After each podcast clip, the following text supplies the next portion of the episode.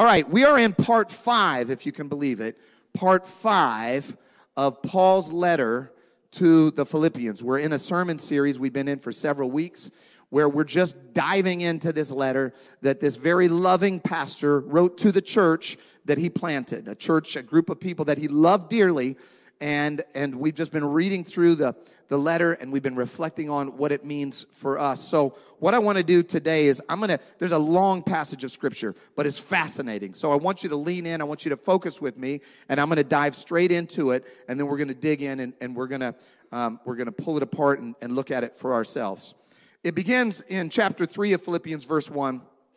It says this Further, my brothers and sisters, rejoice in the Lord. One of the things I love about this letter is that the Apostle Paul uses that word joy or rejoice 16 times throughout the letter. You know, worshiping God is a joyful occasion. Gathering in the house, the, the, the scripture says, uh, I was glad when they said, Let me come into the house of the Lord.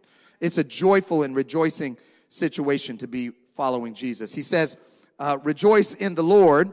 And then he said, It is no trouble for me to write the same things to you again. I've been telling you to rejoice 15 other times. I'm going to say it again. Rejoice in the Lord, and it is a safeguard for you. Then he switches gears a little bit. This is an interesting. The next line is fascinating. He says in verse 2, Watch out for those dogs. I mean, that's a whole sermon right there. Watch out for those dogs, those evildoers, those mutilators of the flesh. For it is we who are the circumcision. I'm going to I'm gonna explain all this because some of you are like, dog circumcision, what's going on? Uh, we who are the circumcision, we who serve God by a spirit, who boast in Christ Jesus, and who put no confidence in the flesh. Though I myself, he says, have reasons for such confidence. If somebody else thinks they have reasons to put confidence in their flesh, he said, I have more. You know what he's saying, right? He's saying anything you do, I can do better. That's what he's saying. He's literally flexing on the Philippian church right here. He's saying, I have more reason. When he says flesh, a lot of times the apostle paul uses the word flesh and in this context he's saying he's talking about my own personal abilities my own unaided action my own pedigree my own strength my own accolades my own achievements he says if anybody has reasons to put confidence in their abilities and their strength and their flesh he said i have more and then he gives us his resume verse 5 circumcised on the eighth day he said, i was born into this. Of the people of Israel, I'm in, I'm in the tribe, I'm one of God's chosen. Of the tribe of Benjamin, the best tribe and the best people group. A Hebrew of Hebrews, he said. In regard to the law, a Pharisee, meaning I was in the best sect within the best religion. As for zeal, I persecuted the church. Nobody was more zealous than me. As for righteousness based on the law, I was faultless. I mean, nobody could say anything about me and how righteous I was. This is what the Apostle Paul is saying. I don't, I don't, I mean, I'm glad he's able to say this. You know, I don't know anybody here who's just like, actually, right? But what, watch what he says. But whatever were gains to me, I now consider loss for the sake of Christ. Everything that was in my profit column is now in my loss column because I was putting confidence in a lot of things that I thought impressed God, and I realized none of that impressed God one bit. So I had to move it from gains to loss. What is more, he said, I consider everything a loss because of the surpassing worth of knowing Christ Jesus, my Lord, for whose sake I have lost all things. All of the stuff I was just telling you about, it doesn't mean anything to me. In fact, he said, I consider them garbage, refuse, throw away. I consider them garbage that I may gain Christ and be found in him, having a righteousness of uh, uh, having a righteousness of my own that come not having a righteousness of my own that comes from the law, but that which is through faith in Christ. All of this other righteousness was me, me, me, my flesh, my thing. I throw all that away because I want righteousness through faith in Christ that comes from God on the basis of faith. I want to know Christ. I love this. He's just, this is vulnerable. The Apostle Paul is saying, I used to be so full of myself. And all of that stuff I threw away because it had no, it had no shine compared to the glory of knowing Christ Jesus, my Lord. I want to know Christ, yes, to know the power of his resurrection and participation in his sufferings, becoming like him in his death. I want to be transformed into his likeness. I want to be like him in his death and so somehow attaining to the resurrection from the dead. This is what I'm going for, he says. Now, not that I've already obtained this, verse 12. I haven't already arrived at the goal, but I press on. I press on to take hold of that for which Christ Jesus took hold of me. Brothers and sisters, here's how he ends this part of the letter. I do not consider myself to have taken a hold of it. I haven't gotten there. I haven't crossed the finish line. I haven't apprehended it. But one thing I do, forgetting that which is behind and straining toward what is ahead, I press on toward the goal to win the prize for which God has called me heavenward in Christ Jesus. Today, I want to preach for just the next few moments on eyes on the prize. Eyes on the prize. Let's take a moment, let's bow our heads. God, you're so good to us. This day is already beautiful because you're here. Your righteousness, your glory, your beauty, your perfection is what we seek. Not on our own, but because of you, because of your righteousness that you've extended to us through our vulnerability, our faith, our repentance, our willingness to follow you. God, we lay ourselves down before you today and ask that you transform us into the image of your Son. Make us like you. We love you. We thank you. We praise you. In Jesus' name we pray. And everybody said, Amen. 1993, there was a young woman by the name of Sifan Hassan who was born into a rural part of Ethiopia. She, she grew up in the country as a child. She had a bubbly personality. She had a deep compassion and empathy for other people, and she had a love of running. She loved to run. At the age of 15 years old, her family began to experience hardship and difficulty in Ethiopia, and her mother sent her to a camp for minors, a refugee camp for minors to seek asylum out of the country. Sifan ended up 15 years old in the Netherlands, all alone, no money, few possessions, no family. She, she struggled when she got there because she was just this lone young girl who had nothing and no one. Despite these hardships, she dedicated herself to her studies. She continued to develop uh, her empathy for other people. She began to study nursing, and she continued to develop her love for running by participating in track and field. Over the years, she began to, to demonstrate a very high level of talent. She would run the 800 meter, she would run the 1500 meter, she would run all the way up to the 10,000 meter race. And her coaches began to think this young woman has world class talent. And they began to train her for a world class run. In 2020, she proved them right when she qualified for the Dutch Olympic team. Not only did she qualify for the team. But Sifan decided she wanted to do something that had almost never been done before, almost unthinkable. She wanted to compete in the 1500 meter race, the 5000 meter race, and the 10,000 meter race. No woman in Olympic history had ever done that except one other woman. And Sifan said, I want to compete in all of these races. The commentators and the an- analysts who had been studying running, they understood how good she was. They knew how strong of a runner she was, and they considered her to be a true contender in all three of these races. So when the starting gun sounded at the beginning of the race, Sifan Hassan felt good and confident about her chances. She was running a good race. They were running round and round the track. Everything was in order. But suddenly, right before they moved into the very last round around the track, the last lap around the track, the unthinkable happened.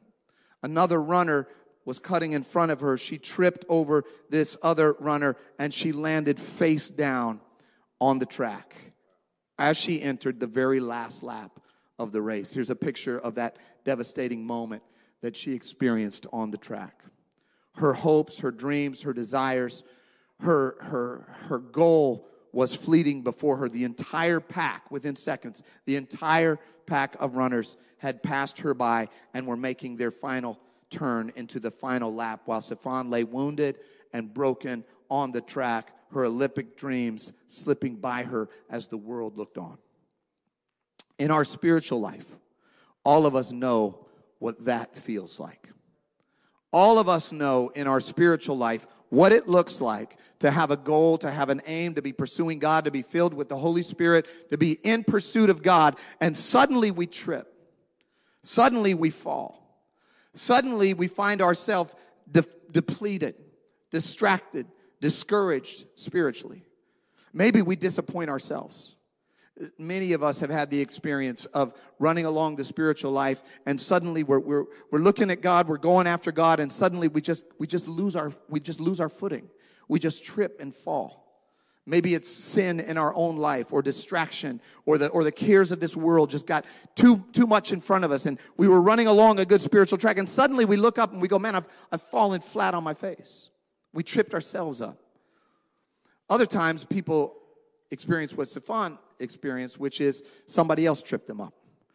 People get disillusioned with the church. Maybe somebody that you love, somebody that you admire, somebody that you respected, uh, uh, behaved in a way that, that you, just, you just didn't understand. And, and, and suddenly you find yourself disillusioned with God, disillusioned with the church, disillusioned with faith. You find yourself face down on the track and watching the people who you were running your race with slipping by you. Some of you today are in that position right now.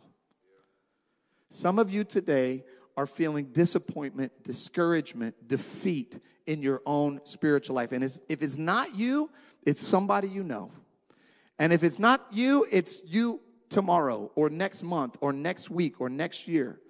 All of us will have moments in our spiritual life where we trip and fall face down disillusioned, disappointed, full of spiritual humiliation. If that's you or somebody you know today, I want you to know that you are in the right place. You're in the right place. Because the church is not a place of shame, it's not a place of condemnation. It's not a place of legalism. It's not a place of moralism. It's not a place where somebody goes down and you keep them down. The church is a place where you're reminded that it's not about your flesh, it's about your faith. It's not about your strength and how well you did. It's about the strength and how well the Savior did when He put Himself on the cross for you. The church is a place where you can where you can stumble and fall and learn to get back up and put your eyes back on the prize. In, this portion of the letter, the apostle Paul is reminding the Philippian church and he's reminding us that when we stumble and when we fall and when we fail and when we trip on the spiritual track of life, our race is not over. Our run is not complete. We may be hard pressed on every side, but we're not crushed. We may be perplexed, but we're not in despair. We may be struck down, but we're not destroyed. We don't have to give up in defeat because our God is a victorious God. And He's calling us to keep our eyes on the prize. He's saying, don't look to the left, don't look to the right, don't look back, don't look at your old failures, don't look at your weaknesses. I want you to look straight ahead to the author and finisher of your faith. I want you to press on, I want you to keep your eyes on the prize. Can I just tell some of you today that are feeling defeated or despondent, or you're just struggling to maintain your footing? You don't have to give up. You don't have to give up. Just because you went down doesn't mean you have to give up.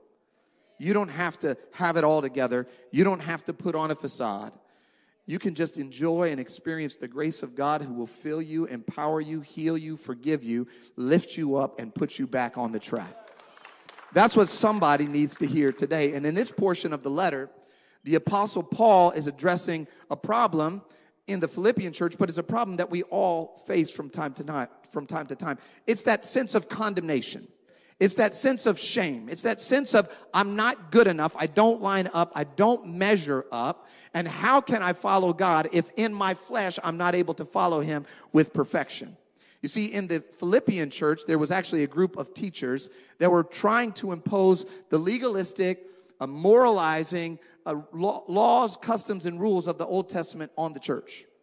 They were called Judaizers. They were legalists. They were self righteous, prideful, judgmental teachers who were insisting that if you didn't measure up to their standard of righteousness, you would not be able to have a relationship with God. This was obviously discouraging to the early church. And it's discouraging to us. I mean, we've all fallen prey to this before. Anybody ever heard voices of condemnation that are coming from you? Anybody ever condemned yourself? Anybody ever heard voices that just said, you're not good enough, you're not smart enough, you're not, you're not righteous enough, you're not holy? This is what the, this is what the, the Judaizers, they were called Judaizers in the, in the early church, in the first century. They were called Judaizers because they were trying to tell everybody, you've got to measure up to all of the laws. You've got to follow everything perfectly if, you want to fo- if you're going to follow Jesus. You've got to do it exactly right. And so the Apostle Paul says, watch out for these guys. Verse 2, remember this, when I said dogs, he said, this is who he's talking about. He said, watch out for those dogs those evildoers, those mutilators of the flesh. Why does he call them that? Because they were they were arguing that in order to follow Jesus, you needed you needed to undergo Jewish circumcision. You needed to strictly observe all of the ritual laws of the Old Testament. You need to strictly observe all the ceremonial laws of the Old Testament. You need to observe all the dietary restrictions. You need to uh, observe all of the holidays. In other words, you need to be perfect in order for God to like you. And the Apostle Paul says that's not how this works. If anybody thinks that they, they've got enough, comp- they should have confidence in their flesh, it's me. And I don't have any confidence in my flesh. I, I don't have any, any right to put any stock in my own ability. They were trying to get the church to perform their way into heaven, to achieve their way into heaven, to accomplish their way into heaven. The problem is, you and I will never impress God with our accomplishments. We're never going to impress God with our own righteousness, with our own ability, with our own skill, with our own talent. Can you imagine walking up to the sun with a Bic lighter and saying, Look how hot I am? Look how bright I am. That's what it's like when you're trying to impress God with your own righteousness. And what the Apostle Paul is saying in this passage, if you're taking notes, write this down. He's saying, Focus on your faith, not on your flesh. Focus on your faith, on your faith, not on your flesh. Don't focus on what you can do or can't do by your own strength. Focus on what God can do by His strength. Trust in Him for what He's doing for you, in you, and through you. A beautiful picture of this biblical uh, fight between flesh and faith comes through David. I was talking about David a couple weeks ago, but this, his story is so rich in so many elements and so many aspects of the faith he, he's getting ready, if you remember, to, to, to fight Goliath. He's coming to fight Goliath, and we know the story. Uh, but he comes to King Saul and he says, I want to fight, I want to fight this giant. Well, Saul can only think flesh. Saul can't think faith. He doesn't have the ability to think faith. He's only thinking flesh. So the scripture says in 1 Samuel says, So Saul clothed David with armor, with his armor. And he put on a bronze helmet on his head. And he put a, a, a cloak of, of mail over him, a, a, an armor over him. Because what he's saying is, your flesh is not strong enough. You're just a boy. You're inexperienced. You're, you're incapable by your flesh. I need to strengthen your flesh so that you can fight the giant. Verse 39 said David fastened his sword to his armor and he tried to walk, but he had not tested this stuff. He had not tested these materials. And David said to Saul, I cannot walk with these, for I have not tested them. So David took them off. He said, Look, I'm never going to beat this guy if we're fighting flesh on flesh. If my strength is pitted against his strength, I'm dead. If his armor is pitted against my armor, I'm dead. I can't fight through flesh. I need to fight through faith. When David goes to the battlefield, Goliath tries to remind him of his flesh. He says this When the Philistine looked about and saw David, verse 42, he disdained him, for he was only a youth. You're just a youth. You have no strength. You have no experience. So the Philistine said to David, Am I a dog that you come to me with sticks? You, look at me and then look at you. And then look at back at me because I'm about to crush you. That's what he's saying. And the Philistine cursed David by his gods. And the Philistine said to David, Come to me and I will give your flesh to the birds of the air and to the beasts of the field. I'm going to crush you and give you away. That's flesh focused talk right there. I, this is what I can do. That's what you can do. But David's not talking flesh, David's talking faith. David said to the Philistine, You come to me with flesh. You come to me with a sword and spear and a javelin. But I come to you in the name of the Lord of hosts, the God of the armies of Israel, whom you've defiled. This day the Lord will deliver you into my hand, and I will strike you down and take your head from you. And this day I will give the carcasses of the camp of the Philistines to the birds of the air and the wild beasts of the earth, and all the earth will know that there is a God in Israel. Then all this assembly shall know that the Lord does not save with sword and spear. He doesn't fight by flesh, For the battle is the Lord's, and he will give you into our hands. What David is, is saying, what Paul is teaching is don't focus on your flesh. Don't focus on your own strength, your own ability, your own goodness, your own rightness, your own piety, and your own pedigree. God is not impressed with your accolades. Put your faith in Him. Put your faith in Him and let Him take you forward. The Apostle Paul is literally saying, if anybody should have confidence in their flesh, I should. Circumcised on the eighth day, like I was born into this. My parents were doing this before. I mean, I, did, I wasn't converted into this. Like I've got the pedigree. I'm of the tribe of Benjamin. That's where the kings come from. The first king of Israel, tribe of Benjamin. That's the best tribe. I'm a Pharisee. We're the most, we, we follow the law to the T. I've got every reason to put my faith in my flesh, but I'm not going to do that because that's not going to get me anywhere. Don't try to do that because that's, that's going to end, that's going to trip you up. That's going to defeat you. That's going to make you face down on the track. He says, I could put all of my faith in myself. But here's what he said whatever were gains to me, verse 7. I consider loss for the sake of Christ. I consider them garbage that I may gain Christ, be found in him, not having a righteousness of my own that comes from the law, but that which is through faith in Christ. Faith in Christ. Some of us today, literally, and I'm just telling you because we just we just do this. We're human beings. We keep struggling with how good we are or not, with how many times we've won or, or lost, how many times we've succeeded or failed, how many times we've run fast, how many times we've fallen. And Apostle Paul saying, don't, please don't, please don't start counting your own flesh. Don't start trying to figure out if you're good enough. Put your faith in Jesus. Put your faith in Jesus. Some of us need that today because you're sitting here struggling, going, I'm not good enough. And I'm not righteous enough. And I'm not holy enough. And can I just agree with you? None of us are. None of us are. Let's put our faith in Jesus. When you fall down, you don't have to say now. when you put your faith in Jesus. When you face giants, you don't have to be afraid. When you face the, st- the storms and the waves, you don't have to go underwater because you put your faith in Jesus. Okay, so this is where he's starting, but then he's going to take it a little deeper and explain to us what this looks like. What does faith look like? What, is it, what does it mean? Verse 8, he says this I consider everything a loss because of the surpassing, surpassing worth of knowing. Somebody say, knowing. Knowing, Christ Jesus, my Lord, for whose sake I have lost all things. Verse 10, I want to know. Somebody say no.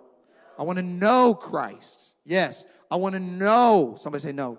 I want to know the power of his resurrection, participation in his sufferings, becoming like him in his death, and so somehow attaining to the resurrection from the dead. Here's what he's saying if you're taking notes focus on your relationship, not on your righteousness. Your relation, I want, I want to know Christ. This is where I'm going to find righteousness in knowing Christ, in knowing Him, in experiencing Him, in following Him. When I was when I was in my 20s and I lived in Los Angeles, I had a friend whose father was a member of a very prestigious country club somewhere near Malibu. And my friend invited me to go to this country club. I'd never been to a country club before. My friend was like, "Let's go to the country club." I'm like, "I can't get in the country club. They don't know me. I don't have any money. I don't have any. I don't have any uh, societal pedigree to get me into this country club. There's no way that I can that I can go. I'm not. I'm not one of. I'm not in. I'm not in the club. My friend said, "No, you don't understand. We're not going based on whether you can get in. We're going under my father's name. All I got to do is go sign my father's name, and then we're going to get into the club." So when I when I came into the club, they're looking at me going, "Yeah, no, you know, you don't belong here on his own merits, right?" But when we signed up under my friend's father's name, they were like, oh, come on in. Come on in, have anything you like to eat. Go on the tennis court. Y'all want to play some racquetball? What you need? We got everything for you. Here's some towels. Here's some hot towels. Here's some mints. Enjoy yourself. That's what it was like. Gourmet food. Everything was open to us because we signed in under somebody else's name. We signed in under the name of my friend's father, and he had paid for the club. He had already paid the price to be there. Somebody needs to recognize today you're not signing into the kingdom of God under your own name. You're not signing into the kingdom of God based upon your own righteousness, based on your own merit. Your name is written on the Lamb's book of life, signed, sealed, and delivered, not because of what you did. It's signed in blood because of what somebody else did on your behalf. He already paid for you to get into the club. In fact, his father built the club, created the club, owns the club, sustains the club. Get into a relationship with him, and his righteousness is counted as yours. Apostle Paul says, I want to know him. I want to know him. I want to, I want, I want to know the surpassing worth of knowing him. I want to experience that. I want to know him in his, in his suffering. I want to know him in his resurrection. I want to, I want to know him. The word he uses over and over is the word, the Greek word gnosis. Gnosis. I think we've got that slide. Gnosis. To ex, it means to experientially know. It doesn't mean like, oh yeah, I read about it somewhere. It means functional or working knowledge gleaned from firsthand personal experience. It means application knowledge gained by a direct relationship. This is what gnosis means. When he says, I want to know God, he's saying, I want to know, I want to intimately know God. I want to know Jesus. I want to not just read about him, not just watch a YouTube video. I want to experience Jesus. I want, I want to be transformed by my relationship. He says it all these different ways. He says, I want to gain Christ. I want to be found in him. I want to know him. He's like, I want, I want Christ in me. I want to be in him. I want to, I want to be fully transformed by my knowledge and my understanding and my intimacy, my relationship with Jesus. Let me try to explain what this means for us. If you want to dye a piece of cloth, let's say you want to dye a piece of cloth, you want to change the color of a piece of cloth. You can't just tell the cloth, change color, be a different color. You can't do that. What you got to do is you got to take that cloth and you've got to put it in the presence of the dye. You've got to let it soak in the presence of the dye. Because after you let it soak in the presence of the dye, the attributes and qualities of the dye will seep into the cloth and the cloth will be changed by its proximity to the dye. If we want to experience God, if we want true victory, if we want true righteousness, it's not through our own power, it's through proximity. It's through us being in the presence of God. It's just like any other relationship. Put yourself in the presence of the one that you want to be like. Put yourself in the presence of, the, of those who you want who you want to emulate. When you when in my desk, I have I have I think I talked about this once before. It still marvels me. I have one of those uh, wireless phone chargers, and it's just incredible because all I got to do is take my phone and I just set it near the. I just set it in the phone charger. Doesn't even click any. Nothing clicks. It just lays it on there. Just drop it on there. The physical proximity of the charger to the phone charges the battery of the phone. If you need your spiritual life supercharged, just spend some time in the presence of God. Just spend some time in His presence. Get to know Him intimately. Just be with Him. Stop striving to, to be righteous on your own. Get in the presence of the righteous one and you start to change from the inside out. You just start to be transformed into the image of God through your proximity, not by your power, but by his presence. Let's get, let's know God. Let's know Christ. Let's know him. Now, if you're like me and you hear a sermon like this and you think about the Apostle Paul and you go, man, that dude was like a spiritual giant. I mean, he's talking about knowing Christ and being found in Him and upward call of the heavenly this and that in Christ Jesus. Like, I'm never going to be at that level. I'm just, I'm like, I can't get there. I'm, you know, I'm just trying to get by. I'm trying to get my kids to soccer practice. I'm just trying to, I'm just trying to move along in life, right? I just don't want to utterly fail. That's all. I'm just trying to maintain, right? Some of us feel that way. We, we read this high soaring language and we go, man, I, I can't be like the Apostle Paul. It's beautiful. Yeah, I mean, I'm encouraged, I'm inspired, but like when I go home, you know, I'm, I'm not, I'm not, that's not me. I'm not there. I cannot get there on my own. If, if that's you, and I think all of us at, at time to time, that's us. We, we come to church, we hear the soaring language, the inspiration, and then, then throughout the week we go, but, but really though, am I really going to be able to get to that? Am I really going to attain that? Am I really going to, am I really going to accomplish that with my life? What I love about the letter is the Apostle Paul knows that we tend to get discouraged in moments like this. And like a very good pastor, he makes himself vulnerable at the end of this passage. He reminds us that he hasn't gotten there either. He reminds us that he's on the track too. He reminds us that he's on the journey as well. Philippians 3:13, brothers and sisters, I don't consider myself to have taken hold of this. I haven't gotten there yet. I haven't achieved it. I'm talking about something I'm in pursuit of, but I haven't gotten there yet. But one thing I do, forgetting what is behind, straining toward what is ahead, I press on. I press on toward the goal to win the prize for which God has called me heavenward in Christ Jesus. Last point of today focus on the prize, not on your past. If you're struggling today, if you've fallen, if you're defeated, if you've tripped, can I just tell you, don't, don't focus on the fall.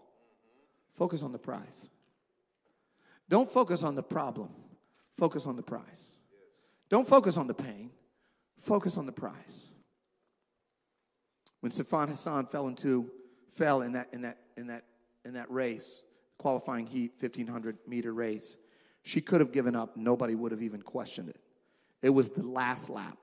It was the last lap of the qualifying heat of the race. She was out. She was all the way in last place. Everybody was gone, rounding the, the final lap to go uh, to the finish line. But she didn't dwell on the past, even the very recent past. She didn't even dwell on the fall. In that moment, she scrambled to her feet. She started running again. And this time she ran as though her life depended on it. In an unparalleled display of determination and an unparalleled display of drive and single minded focus, Sifan Hassan got up and she started chasing the pack.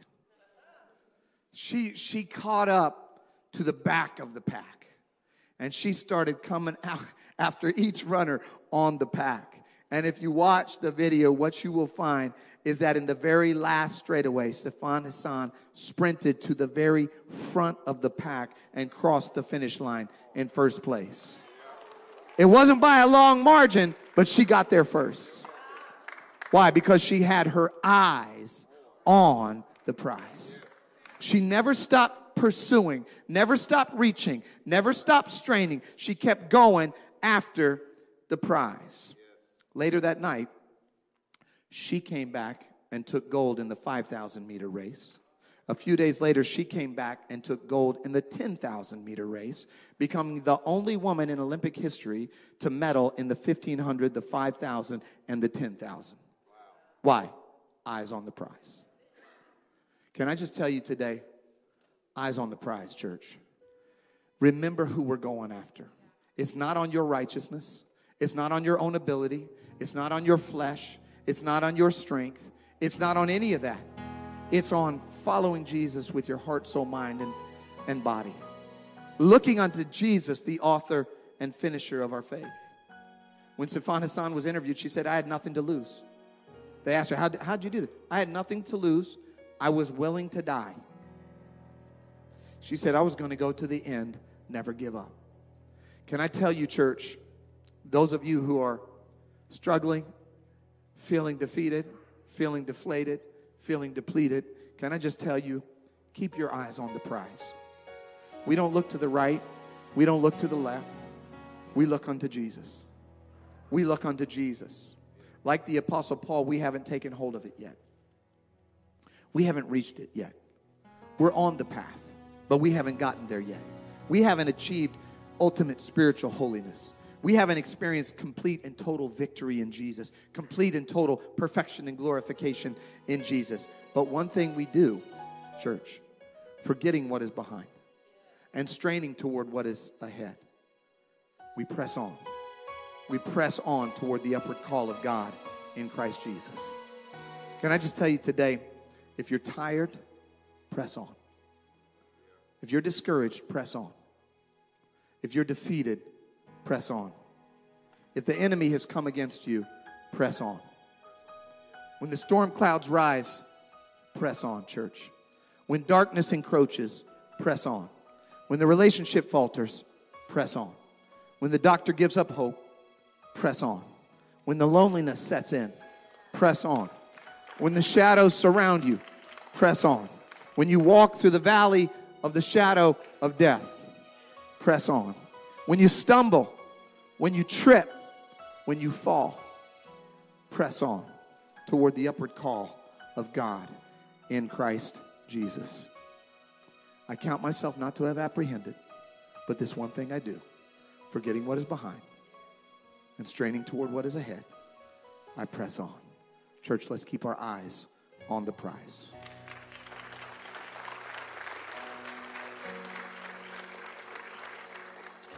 Father, we thank you for how beautiful, powerful, transformative your word is. We're in your presence now. We're like the cloth in the dye. Your Holy Spirit is here. We cannot change ourselves. Only you can transform us. Only you can make us into the image of your Son. It's only your righteousness that matters. It's not by our flesh, it's by our faith in you. And so today we turn away from ourselves. We turn away from our failures. We turn away from our past. We turn away from our struggles. We turn away from our fears and anxieties. We focus our faith on you. We put our trust in you. We ask you, Lord, even in this moment, to reach into the depths of our soul and draw us into deep gnosis, loving knowledge of you. Let us experience you firsthand. Let us know you deeply, intimately. Let us repent before you. Let us be vulnerable before you. Let us open our life and be found in you. Let us throw away like garbage all of our own accomplishments and accolades in order that we may gain you, in order that we may focus only on you and rely only upon your righteousness to draw us into relationship with you. God, we love you, we thank you, we praise you, and we honor you. In Jesus' name we pray. And everybody said, Amen, amen.